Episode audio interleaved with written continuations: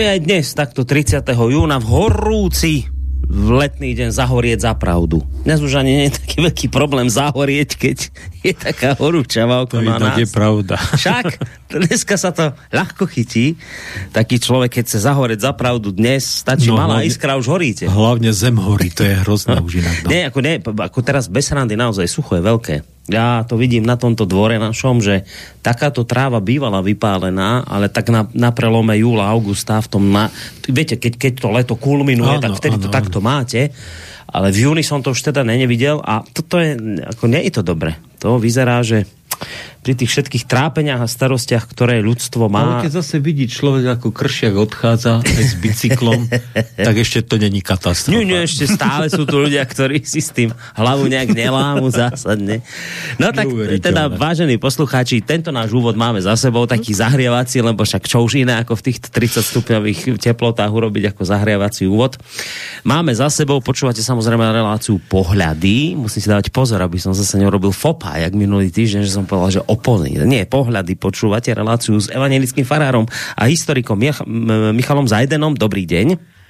Dobrý deň. Vám prajem. Dobrý deň vám samozrejme spoza mikrofónu a od techniky praje aj Boris Koroni. Len teda pripomínam, že táto relácia je, tech, je, je kontaktná, takže v prípade, že budete mať chuť sa do nej nejak zapojiť, či už otázkami alebo názormi, vždy to platí, že nám môžete písať na adresu studiozavinač.slobodnyvysielac.sk cez našu internetovú stránku kliknutím na zelené tlačidlo otázka do štúdia alebo priamo zatelefonovať na číslo 048 381 0101. Ten náš seriál tém, ktorý sme si mi pred pár týždňami týždňami rozbehli a to je seriál teda s názvom Reformácia, sa nám úžasne rozrastá, celkom pekne to ide, Neviem, či teda dnes už ideme nejak tak smerovať k záveru, alebo nie, ale fakt je, že už sme v tom minulom dieli, už sme teda zakotvili pevne na tomto našom slovenskom pomedzí. Už sme odišli od kaďakých vyklefov a, a, a počkajte, čo ten Francúz to bol? Valdés, od Valdésova, neviem, to, od, už svet veľký neriešime, už sme doma. Už sme doma a veľké veci sme sa dozvedeli zaujímavosti, také pikošky zazneli. Napríklad minulý týždeň sme sa dozvedeli, že keď to bolo najhoršie tu na evanielikmi na Slovensku, tak dokonca chvíľu boli takí, že úplne, že podzemná církev zakázaná, nič nemohli, ano. tak dokonca ani, ani manžel s manželkou nevedeli vzájomne, že sú evanielici. A iba sa tak niekedy tak, e, že náhodne stretli na službách božích, keď išli kilometre, kilometre do kostola, čiže aj také pikošky tu zaznievajú. No a tak tu, toto sme tak riešili nejak tak ten minulý týždeň nás. Už, už sme sa teda dostali k tomu, že nebolo to vždy také jednoduché s tými evanielikmi na Slovensku. Už sme sa dostali k takým tvrdším veciam, ktoré sa tu s nimi diali. No tak čo dnes? Máte na nás pripravené? No tak čo, však história plyne, no ako rieka, no že keď sme skončili koncom koncom toho 17. storočia. 17. storočí sme skončili? Tak, tak, tak sme nejako završili viac menej to 17. storočie, tak si môžeme dať 18.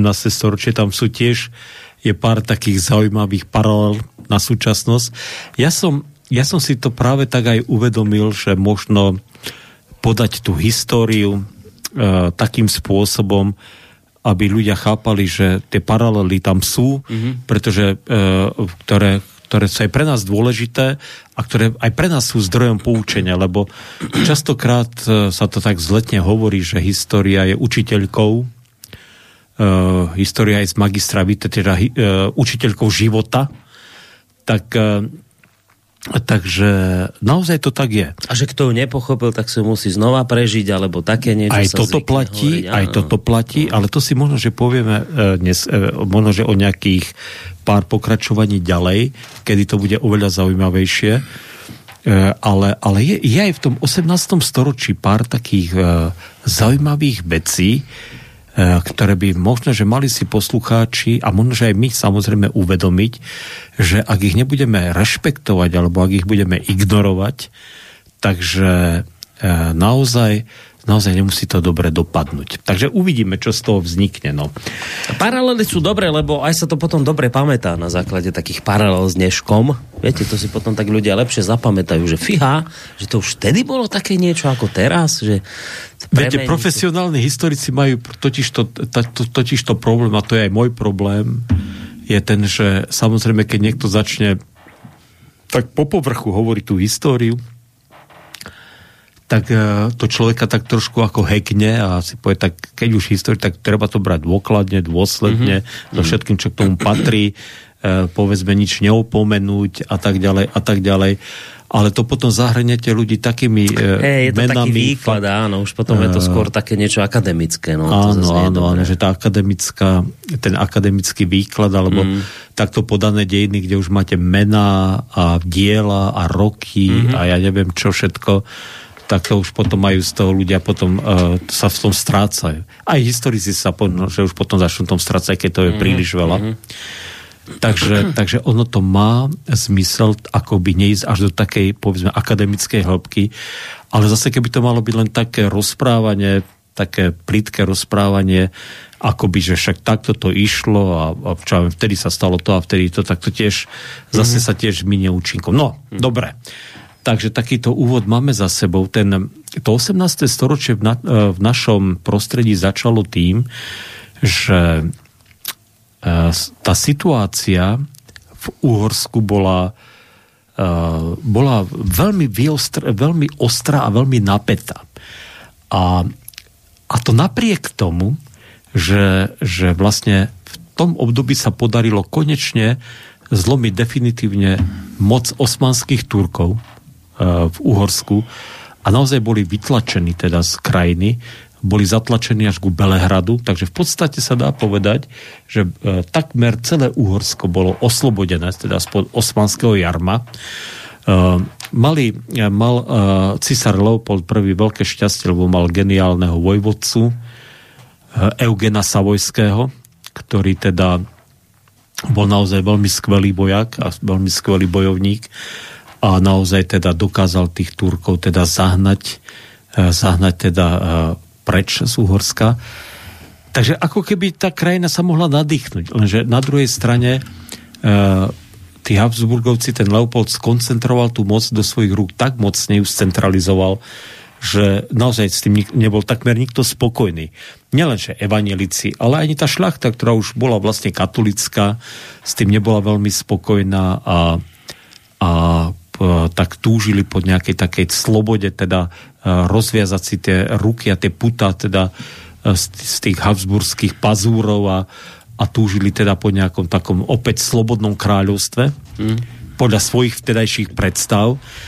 No a v roku 1703 vypuklo posledné veľké stavovské povstanie, ktoré viedol František Rákoci II, to bol sedmohradské knieža. A ten dokázal na svoju stranu prilákať e, desiatky tisíc ľudí práve preto, že sľuboval ľuďom slobodu. On dal aj raziť mince, ktoré sa volali pro libertate et patrie, za hm. slobodu a vlast. Hm. Veľmi vznešené heslo. A naozaj teda sa hrnuli pod jeho zástavy obrovské zástupy a naozaj teda sa mu darilo postupne obsazovať teda e, krajinu a niekoľko rokov teda vzdorovať teda tým cisárským vojskám. A on ako, aj keď bol sedmohradské knieža, ktoré predtým boli kalvíni, on už bol katolík, ale naozaj opäť daroval e, protestantom náboženskú slobodu. Čiže na tom povstaleckom území e, získali teda protestanti to znamená evanelici aj kalvini naozaj plnú náboženskú slobodu. Počkajte, aby som to chápal. Tak my sme mali najskôr problém tu s Turkami, ktorých sa podarilo vytlačiť. A teraz ano. by sme čakali, že konečne bude chvíľu kľud, tak nebol kľud, zase sa bojovalo. Zase Áno, lebo, lebo, lebo, lebo, lebo, ako som povedal, že síce Turkov, Turkov sa podarilo vyhnať, no. ale, ale, ale ani politická, ani náboženská sloboda v krajine nebola. A to bol hnací motor k tým ano. vzbúram? Áno. Bol náboženská sloboda? aj politická, aj náboženská sloboda. Ale samozrejme, náboženská sloboda bola ešte veľmi dôležitým faktorom, pretože e, tá viera e, bola ešte e, úplne kde si na, na inej úrovni mm. ako mhm. dnes. Čiže tá dôležitosť náboženskej slobody samozrejme hrala, veľký, mm. hrala veľmi dôležitý. Čiže jeden problém sa vyriešil turecky a nastal hneď ďalší problém. Áno, tá mm. centralizácia tej moci v rukách teda panovníka bola naozaj taká, že nebola ochotná ani šľachta, mm-hmm. Ale ani dokonca, dokonca teda ani tie e, protestantské církvy, ale ani, ani väčšina obyvateľov krajiny nebola to ochotná nejako veľmi tolerovať. No. Mm-hmm. Habsburgovci boli aj vnímaní ako cudzí, cudzorodý prvok. Oni si vtedy vynútili, že dovtedy vždy bol aspoň formálne ten král volený stavom a e, vlastne, vlastne v roku 1697 uh, uhorské stavy donútil Leopold, že museli prijať dedič, dedičnosť postupu, akože, čiže, čiže akože, že to nástupníctvo, teda, že sa stalo dedičným, teda čo samozrejme tá šlachta niesla veľmi ťažko, ako takú úrážku svojich výsad, ktoré akože mala uhorská šlachta. No ja teraz len taká otázka ešte, že možno tým odhalím svoje slabé a chabé historické povedomie, ale vedomosti, ale však v Čechách teda vieme, že bola bitka na Bielej hore, tam Česi prehrali a teraz prišli Habsburgovci a títo chytili teda veľmi tvrdo do rúk, popravili neviem koľko českých pánov a teda tvrdá katolizácia a všetky tieto veci. Ale že nerozumiem, že a to sa rovnako tak aj na Uhorsko Rusko teda presunulo to, to, to, to takéto niečo Habsburgovské? Oni, oni, oni v podstate stále chceli e, zglajšaltovať celú tú svoju, všetky tie krajiny, ktoré boli pod ich vládou.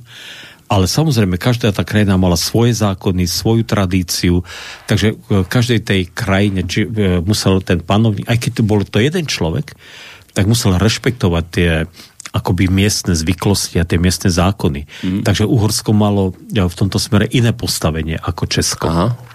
No, Čeky a Morava. Teda. Iné zmysle slobodnejšie? Boli slobodnejšie tie zákony. Tu naozaj, ako sme minule hovorili, tá církev bola, naša církev bola iba 10 rokov postavená mimo zákon. V Čechách to bolo 160 rokov. Mm-hmm. Boli protestanti mimo zákon postavení. Takže, takže to bol naozaj uh, markantný rozdiel. A Češi museli prijať e, po bitke na Bielej hore Habsburgovcov ako tých, ktorí už, tá dedičná monarchia, tam sa už teda ten trón dedil, ten český trón sa už dedil, kdežto v Uhorsku teda až teda koncom mm-hmm. 17. na prelome 17. 18. storočia sa Uhorsko stalo dedičnou monarchiou. Mm. Preto niekedy aj ten výraz, keď niekedy ľudia začujú, že dedičné zeme. Mm-hmm. Viete, takže sa to sa na Čechy, Moravu a Rakúsko ale Uhorsko vždy, aj keď už bolo dedičnou monarchiou, tak sa stalo neskôr tou dedičnou monarchiou. Teda inak také zvláštne, trošku obehnem, ani nie otázkou, ale takou pripomienkou, trošku obehnem teraz akoby tú dobu, že, e, že to je zvláštne, že tí Česi vždy to mali také tvrdšie. Teraz to mali také tvrdšie, čo hovoríte. Potom aj keď bol protektorát Čechy Morava, tak to zase mali s tými Nemcami horšie ako my tu na Slovensku. Potom, keď bol socializmus, tak vravia Česi, že aj vtedy v tom 68.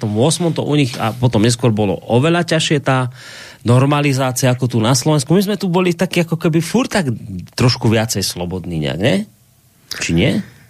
Teraz neviem, čo, čo mám povedať, lebo môžem Čechov vytočiť Povedzte, ako to cítite, kľudne, tu sa nemusíte báť, tu ste slobodno nie, nie, nie, nie, nie. Ja neviem, neviem, viete, to je, to je zhoda, zhoda okolností, zhoda okolností, ale zlé jazyky hovoria, že že nie, že by sme neboli národ udávačov, ale že Češi sú v tom úplne špička. No. Viete, že e, naozaj, ja, e, naozaj aj povedzme tá Biela hora, keď zoberieme 17. storočie, ale aj husické boje, tam vždy bola nejaká taká divná skupina, ktorá, viete, išla proti tomu, akože tomu, povedzme, národno, národnému alebo tomu oslobodzovaciemu prúdu, viete, ktorá spolupracovala proste s, tým, s, tým, s tou cudzou mocnosťou. A to máte aj tu. Že? No máte, ale a nie do takej miery. Nie, nie do, do takej miery. Myslíš, že v tých, v tých Čechách je to vždy také ako keby také silnejšie? Také teraz som pozeral ten film Antropoid, teda mm-hmm. jeden z tých filmov, čo je však... Mm-hmm. Uh, hej, hej, hej, viacej sa ich natočilo. O tom, o tom atentáte na Heindricha. A pravdu povediac, nie, že by, viete, to, to meno Čurda, čo je teda mm-hmm. synonymom naozaj Judáša, teda mm-hmm. Však sa, ja chápem, že to bola v 10 miliónov korún dostať, to bola úžasná táto uh, úžasné lákadlo. Jednak, jednak bola doba taká vypetá, ťažká, videl, čo sa deje, Aj. ako ľudí zabíjajú, vypalujú lidice, ležajú. Ale viete čo? Nemci spravili prieskum verejnej mienky ktorý samozrejme nevieme, či je, ja neviem, či je objektívny. Ja neviem, to je, to je proste, lebo to bol totalitná, totalitný režim. Ale, ale to domáce obyvateľstvo uh, po atentáte bolo nielen zdesené z toho atentátu na Heidricha, ale že väčšina tých Čechov s tým vôbec nesúhlasila toho českého a moravského obyvateľstva. Ten Heinrich, e, teda on bol, však to bol, to bol stelstené zlo, ale viete, on e, nielen, že zlikvidoval odboj, ale on tým českým robotníkom naozaj zvýšil platy, z, alebo aj prídeli, mm. viete, mm. že Česky a Češi vyrábali 35 až 40% zbrojnej výroby Nemecka zabezpečovali Češi. E, pretože spojenci teda Čechy nebombardovali a, do, až, a vlastne e, Škodovku Američania zbombardovali až v apríli 45, čo bol najväčší zbro, najväčšia zbrojárska firma v Európe. Je to veľmi, veľmi ošemetná vec, teda, no. No, ale, ale je to, teda ako ale je to, Statočne ale... sme si prešli pár storočí dopredu teraz. My Slováci podľa mňa máme, viete v čom, nie že by sme boli lepší, nie sme lepší, ale my sme takí, aspoň to teda doteraz platilo, ako to bude ďalej, neviem. E, furt, e, furt sme boli takí, viete, že každý každého pozná a síce, viete, to za slovenského štátu bolo tak, že 3000 komunistov zavreli do väzenia. E, cca 3000 komunistov sa vystriedalo teda v tých väzniciach slovenského štátu ale vždy za niekoho, vždy za každého toho komunistu mal to intervenovať, lebo hmm. buď rodina, alebo priatelia, alebo kamaráti, viete. Takže to boli také fešácké väzenia častokrát. No. Nakoniec Minule som povedal... Čo na rozdiel v protektoráte, kde keď vás, hm. vás Nemci no. zavreli Čecha do koncentráku, tak bol rád, že prežil, ak vôbec prežil. Minule som povedal, že počúvate reláciu opony, však samozrejme tu býval doktor Nábielek a doktor Nábielek a jeho rodina jeho otec a jeho starý otec majú teda ako v dobrom slova zmysle na svedomí Slovenské národné povstanie. A doktor Nábielek spomína, že e, keď jeho otca Nemci zavreli do väzenia a mali ho na druhý deň popraviť, tuto bol zavretý vo väznici, viete, ako je tá krajská... No jasne, tu na Sedrí, no, teda áno, v Bystrici. Áno, no, tak e, Tiso, Jozef prezident dorodoval za to, aby ich pustili. Viete, že to je presne tak, že, že naozaj, že každý každého pozná, furt niekto oroduje, že pustí a to a sa dohodneme. Tak možno máte pravdu, že my sme trošku takíto, že Takže každý každého pozná. A tým pádom no? bola tá totalita deravá. A to mm-hmm, trošku aj za že to... to tak potom nefunguje, tie, všetky a tie trošku, izmy. Trošku aj za komunizmu to fungovalo. Už nie do takej miery, ale fungovalo mm. to aj mhm. za komunizmu, viete. Že... Hej.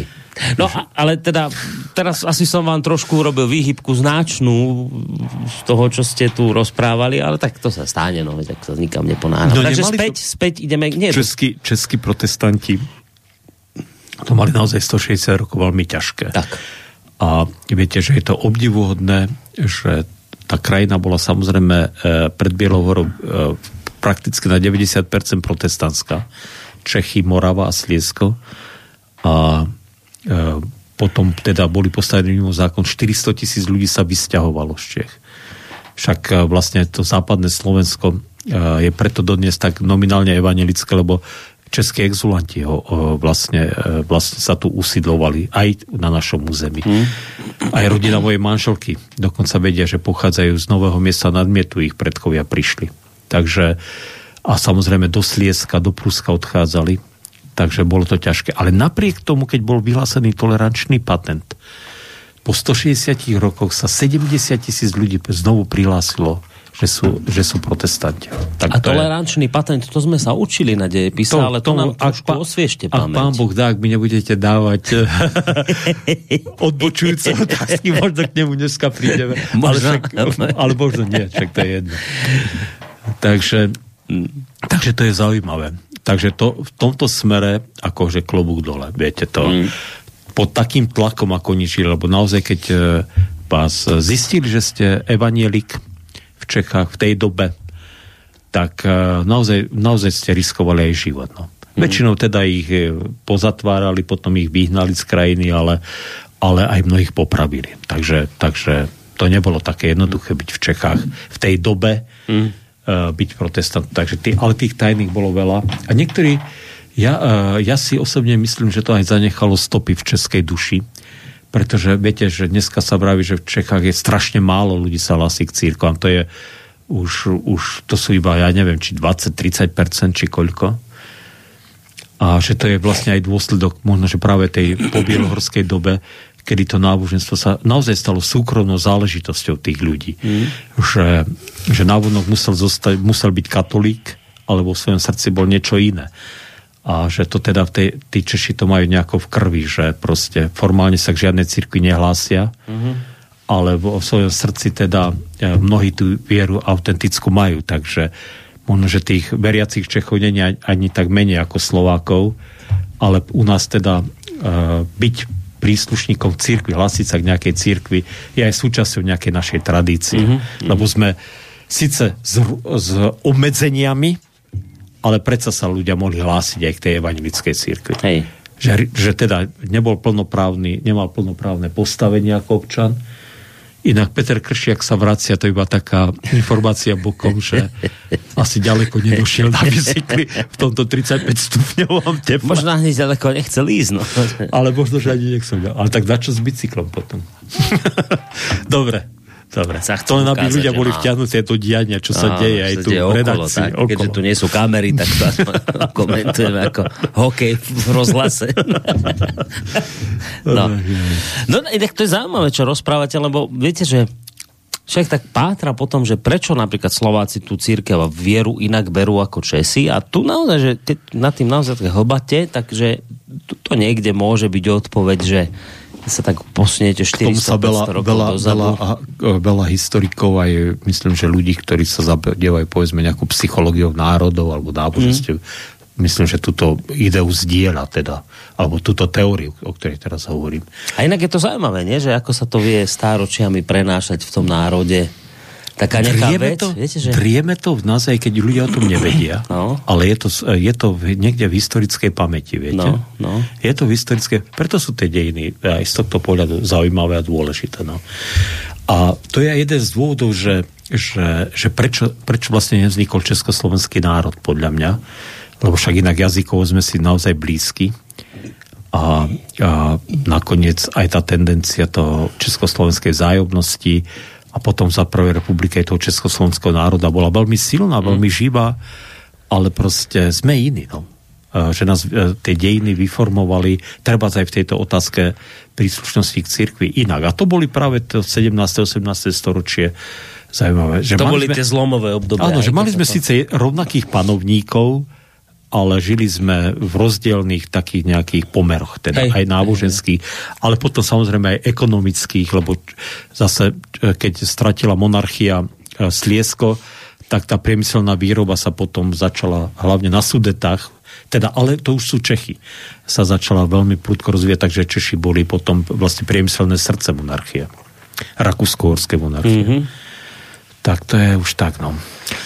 No, takže vypuklo stavovské povstanie v roku 1703 eh, na Fúhorsku pod vedením Františka Rakociho II., ktorý teda pod heslom Pro libertate et patrie, teda eh, za slobodu a, nár- a vlast, naozaj zhromaždil pod svoje zástavy teda obrovské zástupy ľudí a dokázal teda 8 rokov vzdorovať cisárskej armáde, eh, ktorá teda nedokázala častokrát e, proste účinne sa brániť a podarilo sa mu obsadiť naozaj väč, veľkú čas, veľkú čas Uhorska a tým pádom aj Slovenska. V podstate až po Trnavu sa dostal. Takže aj tieto naše banské mesta, o ktoré vždy bol najväčší zápas, pretože tu mm-hmm. samozrejme e, samozrejme zlato a striebro, to, to je krv nielen ekonomiky, ale aj vojny. Takže to bolo dôležité, kto mal banské mesta tak ten mal vlastne aj prakticky tak faktickú moc v rukách v mm. krajine. No a uh, dal nám náboženskú slobodu evanelikom a my sme mali vtedy uh, veľmi šikovného človeka v podstate na čele. Takže jeden z tých superintendentov, teda biskupov našej cirkvi bol Daniel Krman. A Daniel Krman uh, bol teda verný teda e, Františkovi e, Rákocimu a zorganizoval synodu evangelickej cirkvi v Ružomberku v roku 1707. No a táto Ružomberská synoda bola dôležitá, pretože vlastne tam vlastne zistili, aký je vlastne momentálny stav tej církvy. Tá církev vedeli, že je v troskách, že teda e, značne oslabila aj tým odchodom tej šľachty, aj teda, aj teda tým e, protireformačným teda tlakom tej mm-hmm. protireformácie. A jemu sa to naozaj podarilo. Zistil, že koľko teda tých evanelikov zhruba je, ako sú rozšlenení, a dokázal teda zabezpečiť takú organizačnú štruktúru tej cirkvi, vytvoril, vytvorili sa štyri dištrikty v rámci krajiny, e, dokázal, dokázal pre, e, vlastne tá církev bola trojazyčná, Slovensko, Nemecko, Maďarska, takže e, bohoslužobné knihy zabezpečil pre tie jednotlivé nácie, teda. A vo veľmi krátkom čase sa mu teda podarilo naozaj mnohé veci dať do poriadku. A dokázal sa vysporiadať aj s takými vnútornými pnutiami, ktoré v cirkvi boli, pretože vzniklo v cirkvi a bolo veľmi silné pietistické hnutie. Hnutie, ktoré volalo po osobnej zbožnosti a taký hlavný protagonista to, tohto hnutia bol Matej Bel, to je známa postava. U, u nás máme však v Bystrici po ňom pomenovanú aj univerzitu ale bol to taký jeden veľmi zbožný, vzdelaný a múdry človek. Rodák z Očovej. Rodák z Očovej, no. Tuto nedaleko. Hej, hej. A, e, ale teda tento Daniel Krman to nejako všetko fajn zorganizoval, dokonca chcel obnoviť aj, aj vysokú školu, chcel pre Evanilko, Prešovské kolegium chcel povýšiť na univerzitu a vybral sa za švedským kráľom Karolom XII, ktorý v tej dobe sa potlkal, potlkal po takých oblastiach ako Poltava, Slaviansk. Neviem, či vám to niečo hovorí. Hovorí, to je Ukrajina. No. Po Ukrajine a bojoval hmm. s, s Petrom Veľkým. To už bolo vtedy vojna s Ruskom, lebo predtým, lebo, lebo Švédi... E, začiatkom 17. storočia oni bojovali veľmi dlho. Dlho, 21 rokov, myslím, či koľko to trvalo. Švedia. Veľmi dlho, no. No Však... a v tej, v tej dobe práve bojovali na Ukrajine a on dokonca priamo sa zúčastnil bitke pri Poltave, uh, Daniel Krman, ktorú aj opisuje, kde Peter Veľký rozdrabil úplne nad tým pred sám pre švedskú armádu. Lebo Švédi bojovali aj preto, keď sme sa bavili, sme sa bavili o Čechách, tak aj tam bojovali Švédi v Prahe. Keď... No áno, áno. Oni že... celé 17. storočie Švédi boli, e, patrili medzi európske veľmoci. Hmm ktoré, ale práve vďaka Petrovi Veľkému potom už tá švedská slava začala upadať. A to, to švédske ťaženie, tu to bolo niečo s náboženstvom spojené? Nie, nie. Nemalo vôbec bolo, nič spoločné. To bolo o hegemoniu. Či, Čiže to nemalo vôbec nič s protestantizmom, katolicizmom nie, nie, nie. Tak katolíci to vôbec neboli. Nie, to už bolo, to už bolo, to už bolo 50 rokov po 30 ročnej vojne. Čiže Nie, to, to, bolo, to, bolo, to bolo vlastne uh, zápas od nadvládu E, na, e, Švedi nechceli Rusom pristúpiť, e, aby sa dostali k Baltu uh-huh. a ani k Čiernemu moru, teda chceli im zabrániť ten prístup a švedský král teda tie územia chcel pre seba, alebo on chcel byť hegemon, viete, vo východnej Európe, no. Takže o to bojovali, ale Švedi tento zápas s Rusmi prehrali, teda. Peter Veľký práve pri Poltave v roku 1707 absolútne ich rozbil teda švedské vojsko. No, ale Daniel Krman išiel za švedským kráľom pýtať peniaze na Prešovské kolegium, pretože švedský král bol uh, evanielik, samozrejme. A existuje aj tak, napísal aj, napísal aj cestovný denník Daniel Krvan o tejto ceste. Inak jedno zaujímavé dielo, ktoré odporúčam, je preložené do uh, spisovnej slovenčiny uh, trnavský farár Gustav Viktor ho preložil ešte v 60 rokoch Takže prelo odporúčam, keď sa chcete dozvedieť, ako sa vyvíjala situácia na Ukrajine a kde má pôvod aj tie súčasné dianie na Ukrajine, tak tam, tie, lebo, lebo už vtedy Ukrajinci bojovali proti Rusom. Mm. Ich aj Hetman Mazepa so švedským kráľom bojoval proti Rusom o, o takú nejakú o, väčšiu nezávislosť, mm. alebo dokonca aj, aj, aj možno úplnú mm úplnú nezávislosť od Ruska. Takže, no. A takže... niekto, kto tieto súvislosti pozná, tak si povie, že to sa dá využiť aj v dnešných časoch. Toto viete, že také to v tom národe drieme tie protiruské nada... Čiže, čiže, čiže nie je to niečo, čo vzniklo teraz. No tieto, a, táto animozita Rusov a Ukrajincov. Mm. Takže je to už tam, mm. tam skryté. A Rusi naozaj, toto zase treba povedať objektívny fakt, že Ukrajincov naozaj, naozaj, naozaj teda vystupoval ako uzurpátor voči mm. Rusom. Aj keď Ukrajinci predtým nemali slobodu, ale boli pod uzurpáciou zase Poľska, viete. Mm. Takže Ukrajinci Ukrajinci tak trošku, Rusi im dali vlastne aspoň akú takú autonómiu, ktorú im ani Poliaci teda nikdy nedali. Preto je to zvláštne, že teraz sa k tým Poliakom tak klónia, ja neviem, či zabudli Ukrajinci na Katyň, ale dobre. No, no nič, to je... To, to je ale, zase ale to, novodobá ale to je vec. tých no. paralel, to. možno, že... Možno, Či že... nie Katyň, Volíň. Volíň, Volíň som chcel Volíň. povedať. Katyň je zase za, za Rusmi ide. Uh, ale niekto mi mohol povedať za teraz, keď nás tak počul, alebo to sovietmi, že keď nás niekto tak počúva, že počúvate, ale že furt tie evanielici, taký, tak, tá, piata kolóna, furt Počujete, že keď boli tí Turci tu, tak ste rozprávali, že Turci im boli bližší ako tam tí Habsburgovci, tak s Turkami. Teraz tu to vravíte, Švédi napadli Európu, bojovali a zase so Švédmi sa chce... To furt tie evanelici s takými živlami furt tu boli spojení. Je to prídeme, aj k tomu, prídeme aj k tomu, že, že, že, že sa aj na cara spoliali evanelici. Viete, Ľudovič Turno. No, furt len, furt len s niekým Takže... iným sa spojím, spájali a nie s tým, kto tu práve vládol, nie? Že to je tak, tak zvláštne. Stačilo nám dať e, slobodu, ktorú sme chceli mať.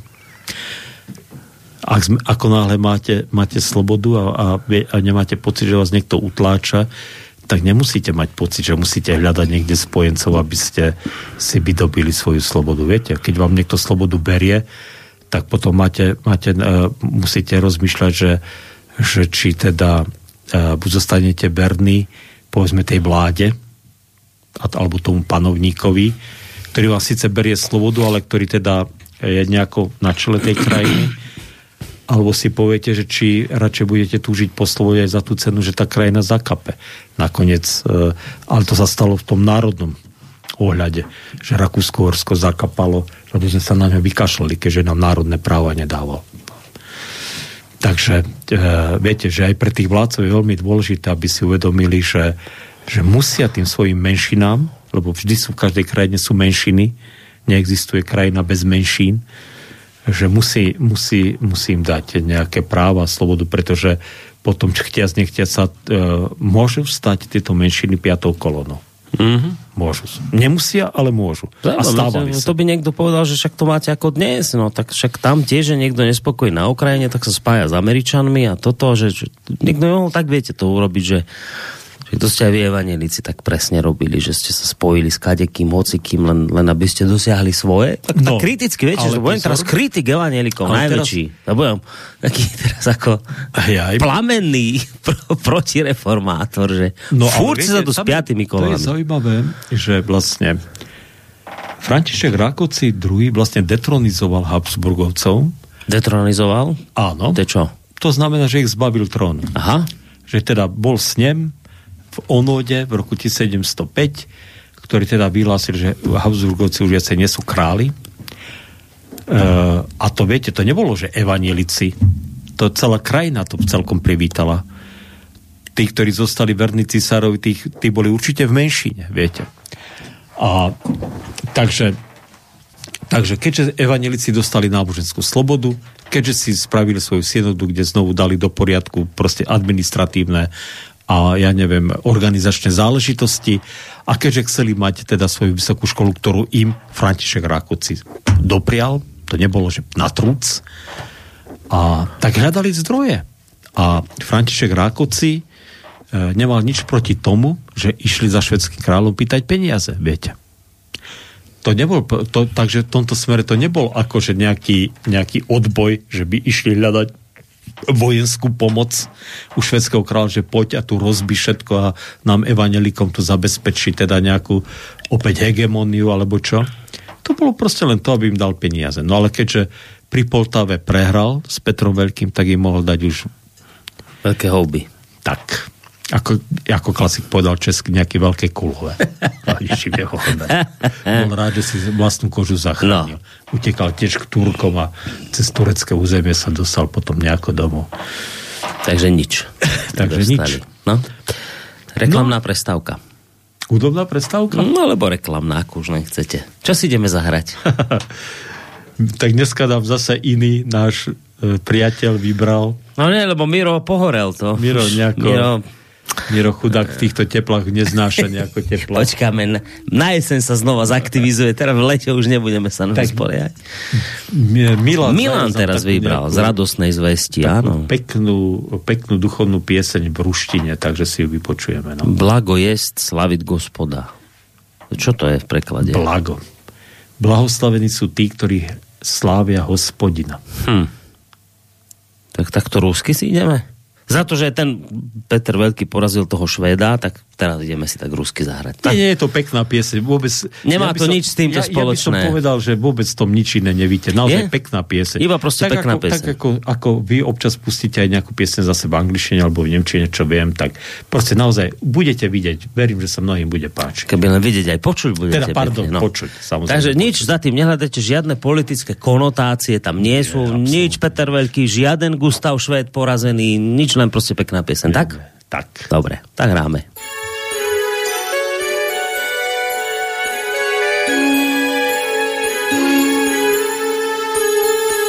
Благо есть славить Господа и петь имени Твоему Всевышний, возвещать утром милость Твою и истину Твою в ночи.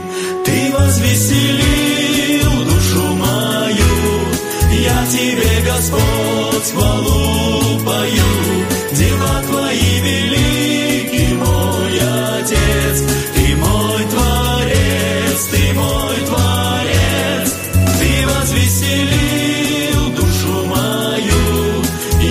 Тебе, Господь, хвалу пою, дела Твои велики,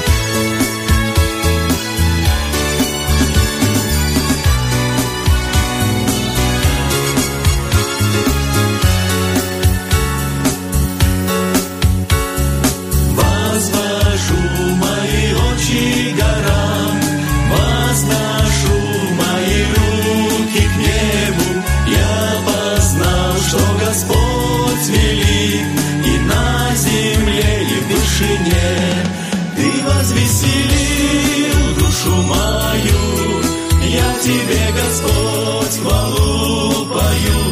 Дела твои велики,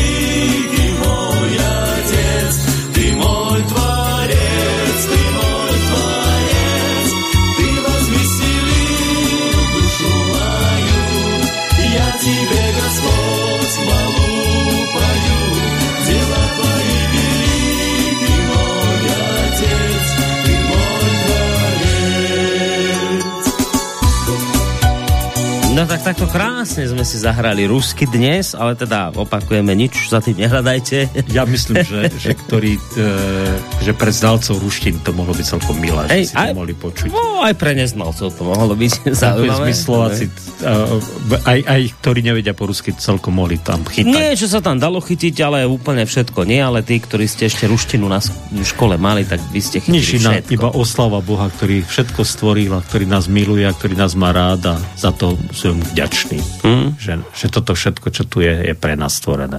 A nevidíte, že koľko vojen sa s tým Bohom na perách viedlo. Aj teraz nakoniec o tom sa rozpráva. Fúr sa tí ľudia byli kvôli tomu. Mleli, evanílici, katolíci, hento, tamto, fúr sa toho Boha sa byli. Mm. Je to zvláštne. Tak je dobre, sa, dobre mať Boha, viete, akože, akože v mene Božom tiahnuť do boja, tak to chytá ľudí za srdce, no. No. To je jasné, no. Či toho Boha aj trošku potom ale No nezneužívame však na tieto veci. áno. No. Samozrejme, že áno. To Kufa tak dobre vraví, že keby, viete, ten katolícky kňaz, že teraz, teraz v súvislosti s touto Ukrajinou, že keby teraz prišiel Ježiš na zem, koho by vyzbrojoval? Ukrajincov či Rusov? sa pýta v kostole. Dáva také otázky tým ľuďom. Sa škrábu za ušami ľudia. Dobrá otázka. Komu by dal zbranie teraz? A potom malé dieťa vykrikne, že nikomu. Správne. Nikomu. Kopa kričí, viete? Ako keď zakričí malé dieťa, že cisár je nahý. Tak také dievčatko vykričí, nikomu by nedával. No, správne, Evička vie odpoveď.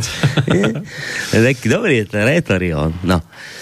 Tak fúr sme sa tam mlátili za tieto božie, božské ideály. Je to a respektíve tak, a, a teda možno za jeho ideály nie, ale s, no nie, s Bohom na perách vždycky. Viete, ale no. ide, ide o to, že, že človek nadobudne nejaké presvedčenie. E, Jeho viera sa nejakým spôsobom proste vytvaruje a, a proste v tej viere chce žiť proste. V tej viere chce žiť.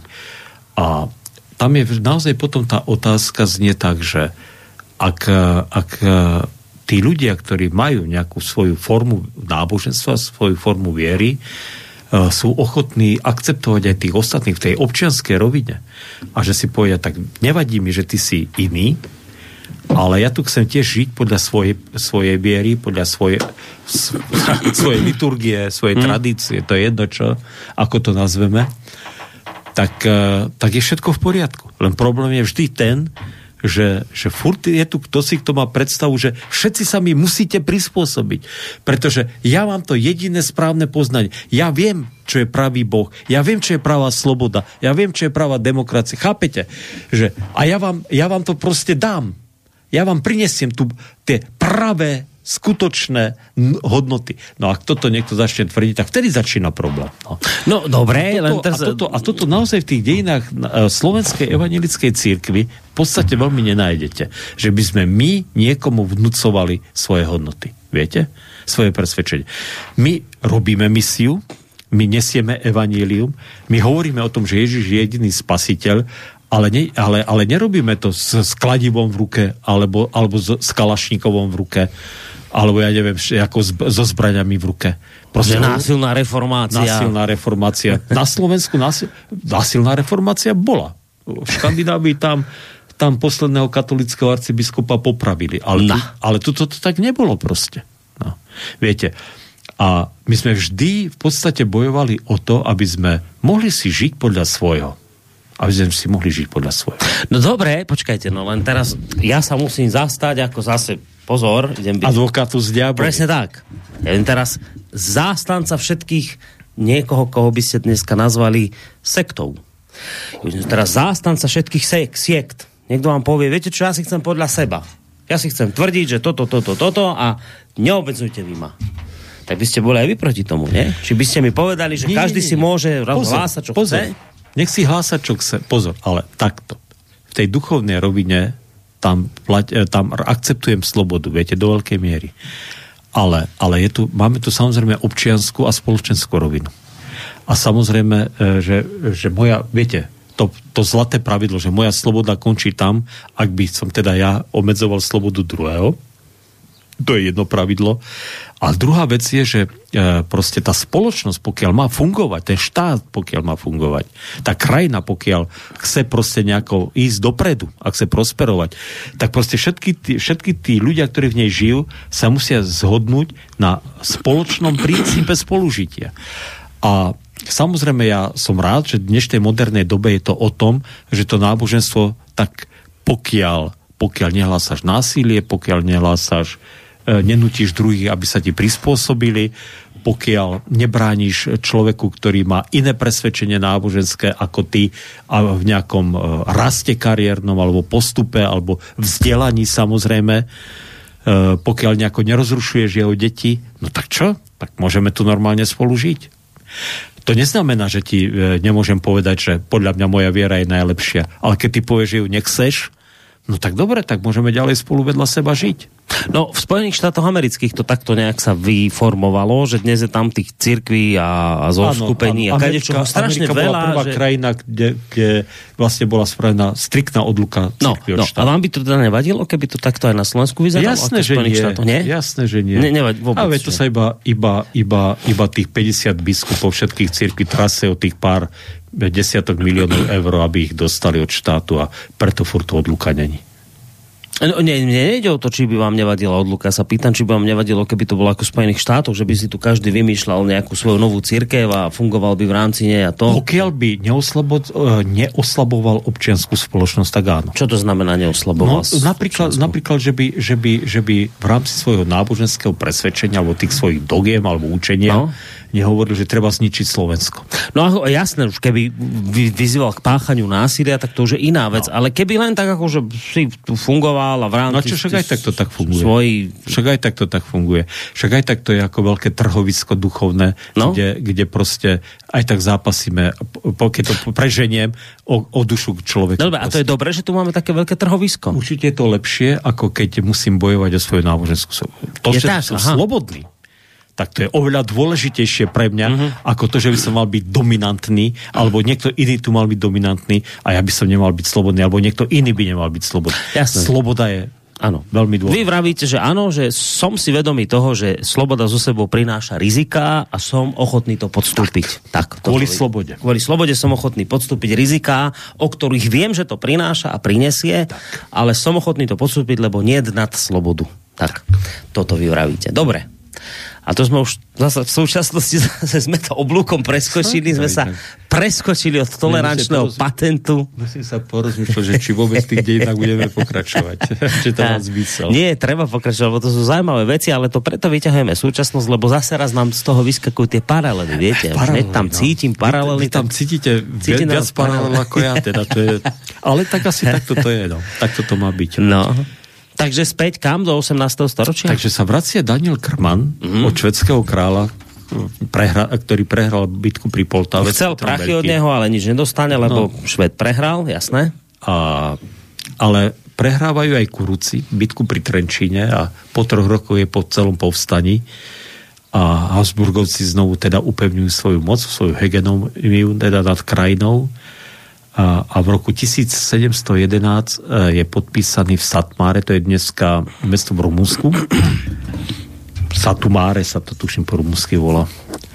Tak je podpísaný mier, v ktorom teda sa e, definitívne končí toto povstanie.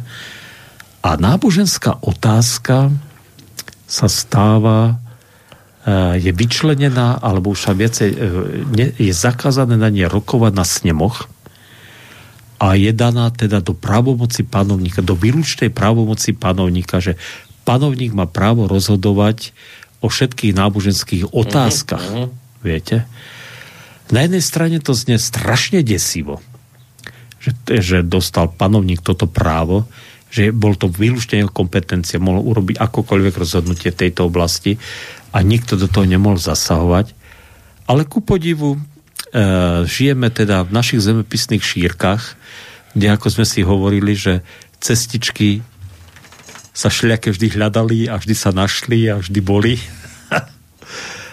Ale bolo to, fungovalo to tak, že e, vlastne od roku 1711 do roku 1781, čiže 70 rokov, tá situácia teda bola taká, že teda bolo, to, bolo ten právny stav bol teda takýto. Dokonca sa formálne neuznal panovník ani uzavretie tej e, ružomberskej synody. Ale napriek tomu sa církev podľa tých uznesení zriadila a fungovala tak. Viete, to je ako, ako bolo to tak. Ale e, viete, e, potom bol Jozef, e, Jozef I, e, bol cisárom, ten bol krátko, ten zomrel. Potom bol Karol, to je teda otázka, že ktorý, lebo český král bol piatý, uhorský bol tuším prvý, a ja neviem, no proste podľa toho, v ktorej krajine, tak bol podľa toho tých, e, to číslo. E, Otec Marie Terezie. Uh, on nebol zase taký, však bol to samozrejme múdry človek, tak zase vedel, že polovica Uhorská je tak protestantská, že tak zase úplne znovu ich proste vytočí tak, aby znovu Robili povstania. povstania No. boli teda tou piatou kolonou nejakou, tak to samozrejme, samozrejme nechcel. Takže on naozaj nechal tie církvy formálne existovať a, a fungovať a, a ono to častokrát vyzeralo tak, že napríklad tak, taká situácia v niektorých župách, treba aj tu v tejto našej zvolenskej, kde bola väčšina evanelikov, tak tí ľudia si aj neuvedomovali, že, tu, že, že majú nejaké druhoradé postavenie. Hmm. Alebo, alebo na Honte, eh, alebo na Gemery. Tak tam tá, keďže tam medzi, nimi katolíkov prakticky nebolo, tak čo? No, tak žili si podľa svojho a tam niekde v horách a tu v týchto našich horách. A, takže nejaký taký veľký tlak ani necítili, viete. Problém bol iný. Problém tej cirkvi bol v tom, že e, platila vždy tzv. tá dekretálna prísa. Že teda, ak chcel niekto zastávať nejaký vyšší úrad, či už teda a úrad, alebo aj vyššiu vojenskú hodnosť, keď chcel, tak musel zložiť tú dekretálnu prísahu, kde musel prísahať aj vernosť Pane Márii. Tak toto bol problém pre evanelikov.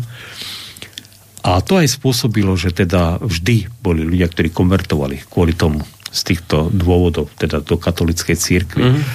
Ale za, alebo zase v regiónoch, kde katolíci prevládali, tak naozaj, naozaj e, nutili evanielikov k veciam, ktoré ich potom nutili odísť z, e, z tých oblastí. Napríklad ja som bol 12 rokov v Trnave, tak viem tú situáciu, že v Trnave potom Satmarskom miery e, bolo prijaté rozhodnutie, že každý mešťan Trnavy musí v sobotu o 10. myslím, že to bolo v sobotu o 10. sa zúčastniť omše na počes sedem bolestnej panny Márii, ktorá zachránila Trnavu pred morom a pred Turkami. A tam nebolo povedané, že, že musí prestúpiť do katolickej církvy. Lenže musí na túto omšu prísť. Mm. No, pokiaľ chce mať výsady mešťana e, mesta Trnavy. Trnava bola samozrejme už tedy silne katolická, pokatolištená. No a to vlastne, to vlastne spôsobilo, že väčšina evangelikov sa vysťahovala z Trnavy. Mm. Takže viete, takže naozaj zač- e, bolo to také lokálne, že kde ako tá situácia bola a treba z Banské mesta boli ešte do, do značnej miery protestantské, ale práve v tomto období sa výrazne pokatolištili. V tomto 18. storočí. Áno, lebo, lebo, lebo do banských, alebo do, tých, eh, áno, do banských miest prišli jezuiti ktorí, a, a piaristi, ktorí veľmi kvalitné školstvo tu zaviedli aj pre tých mešťanov. Uh-huh. Takže postupne taká plazivá protireformácia uh-huh. ďalej uh-huh. pokračovala. Takže, takže tie mestá sa pomaličky pokatoličili. Ale nikdy sa nestali úplne čisto katolickými, viete, nikdy. No, takže to je... Takže to, bola to taká uh, veľmi, veľmi zvláštna doba. Uh, bola to taká doba, mne veľmi tá doba pripomína uh, dobu ko- socializmu, že v podstate, keď si ľudia chceli zachovať svoju vieru, tak mohli, ale keď chceli mať nejaký, nejaké výhody, tak sa museli svoje zbiery vzdať. perspektíve, keď nechceli mať problémy, Alebo nechceli bolo mať treba problémy. byť ticho. Aspoň ticho byť, aspoň ticho byť a zúčastňovať sa formálne tých nejakých katolických všelijakých rejdov, tak ako vtedy, a, ako za socializmu tých socialistických rejdov. Takže to bolo, to bolo také, taká, taká zvláštna doba, mm. ale teda nebola to sl, uh, s, doba náboženskej slobody, pretože uh, v slobodných kráľovských mestách mohli mať evanelici a kalvini, teda kostoly, ale museli byť za mestskými múrmi, A drevené. a, a v každej stolici mohli mať iba dve kostoly a drevené a na odľahlých miestach takže, takže, takže e, a bez klincov vstávané a tak ďalej a tak ďalej. Čiže rôzne obmedzenia boli. Ale viete, o čom to je? Že ak máte silnú vieru, ak ste presvedčení o svojom a ak viete, že pre vás je Boh a vaša viera dôležitejšia ako tie úrady a tie výnosné fleky, tak aj tak vám No. nikto nič nemôže. Teda urobíme strik do súčasnosti, lebo končíme. Už teraz historické exkurzy končia. Pre dnešok budeme potom pokračovať ďalej v ďalšej relácii. Ideme do súčasnosti. A ostalo to evanilikom toto? Presvedčenie, o ktorom teraz hovoríte? Že keď je človek presvedčený, tak vydrží... Jasné, že zostalo Hm? evangelikov, ale tá plazivá protireformácia tá nikdy neskončila, takže preto evangelicikov vždy ubúdalo a ubúda, viete. Pra, plazivá protireformácia katolícka, alebo plazivá protireformácia liberálna? Dneska je už viacej asi liberálna ako katolík. Čiže už s katolíkmi skôr sme teraz kamaráti, že teraz už máme nepriateľa spoločného, tak? Skôr? Myslím si, že tá katolická proti, akoby plazivá alebo taká skrytá protireformácia v 45. roku viac menej skončila. No. Aj, keď, aj, keď, aj keď vie, že mnohí ľudia sa stiažujú, že pri tých miešaných manželstvách tá katolická strana si vie vynútiť. Deti- si. Aby boli, No, boli bo ona tvrdí, že on to javak nejde. Takže, že? takže v tomto smere evanelici určite strácali, alebo možno aj strácajú aj dnes. Ešte ja neviem, ako to je. Lebo ja mám troch zaťov katolíkov, ale všetky vnúčata sú evanelické. No. Sa vás báli všetci, tí katolícky zaťovia. Myslím si, že to, myslím si, že keď sa dozvedeli, že to bude ich uh, Smokor. smokor, Eh? tak asi sa to ne, nepípli radšej. že to ani neriešili chlapci. No, to je jedna Ale vec. je, je, je, viete čo je. A, te, a viete, e, mne sa zdá, že tá tvrdá protireformácia, alebo tvrdý tlak, to už je jedno, je niekedy svojím spôsobom lepší, lebo vtedy, si- vtedy máte jasné na výber, že buď áno, idete do boja, alebo nie. Ale plazivá, viete, keď je niečo skryté, tak to, Ne, vidíte, to no. akože tá, ale však nikto nevraví, že musíš sa vzdať svoje viery. Ale vieš, toto úrob, však podpíš tam nejaké vyhlásenie, však my vieme, že máš svoje ale podpíš a budeš mať pokoj v robote, alebo alebo, alebo dostaneš tento úrad. No, taká hmla sa vytvorí kolo vás a, toto, s tou a, toto, bojovať. a no. s týmto naša církev zápasí už 30 rokov. Katolíci sa teraz tiež v tomto učia žiť už. Učia sa aj oni v tomto žiť, v tomto liberálnom prostredí. My to už máme vyskúšané. A ešte Ďakujem. jedna otázočka zo súčasnosti, že tam vtedy dávno, v 18. storočí, išli len evanelici pýtať peniaze od Gustava Švéda. Evangelika. Áno. Tak to, že prehral, nedal to jedno, ale že si predstavte si, že by ste išli, išli dnes pýtať do švédskej evangelickej církvy peniaze. Je, že švédska evangelická církev, prepáčte, ja to teraz poviem tak, ako to cítim, je tak extrémne skazená, že to je niečo Extrémne obludné. liberálna, chcete povedať. To je, to je niečo obludné. Že to, čo sa stalo s Eva, čo chcem povedať, čo sa stalo s evangelickými církvami v Škandinávii, to je niečo neuveriteľné. To, a Toto to by je- vám mohli teraz katolíci povedať, pozri, však sa pozrite na seba, kam ste to dopracovali.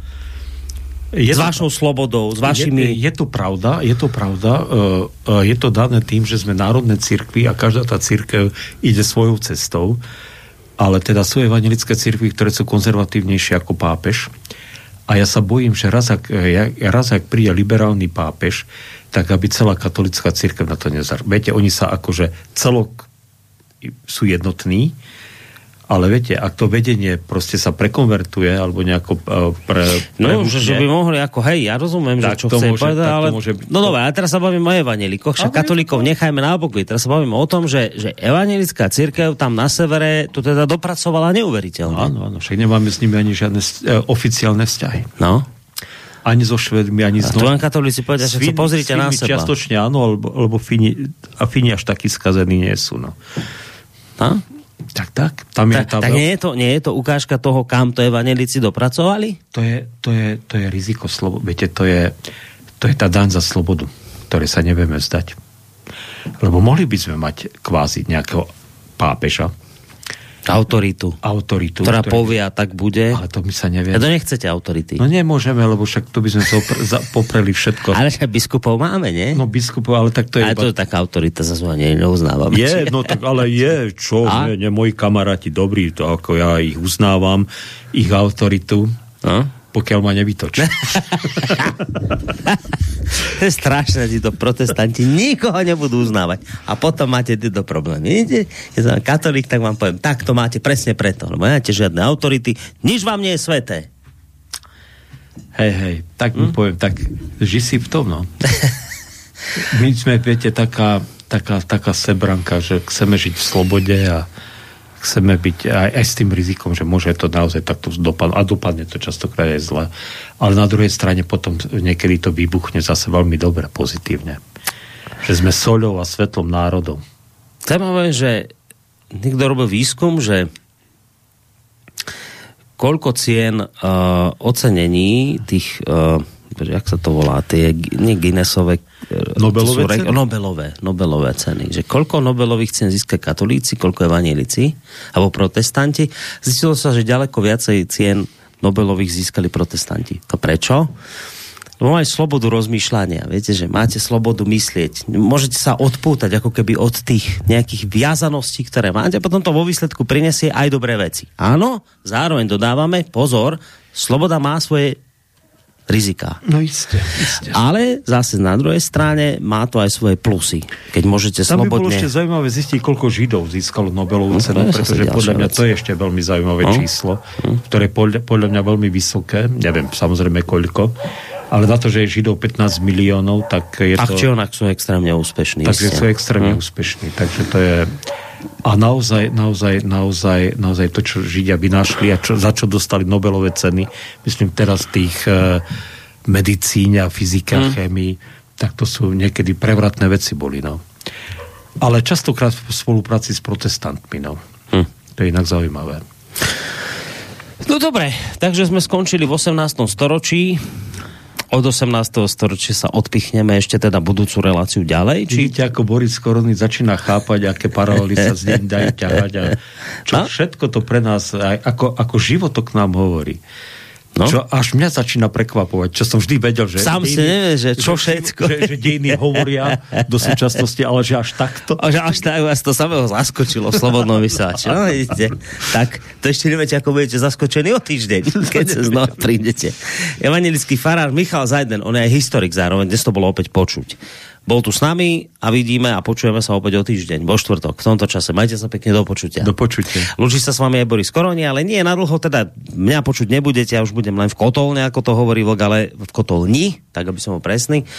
Ale o pol hodinku relácia trikolóra na aktuálne české a slovenské témy. Tak ak máte chuť tento horúci letný večer venovať nám, tak smelo do toho o pol hodinku. Zatiaľ všetko dobré, do počutia. Táto relácia vznikla za podpory dobrovoľných príspevkov našich poslucháčov. I ty sa k ním môžeš pridať. Viac informácií nájdeš na www.slobodnyvysielac.sk Ďakujeme.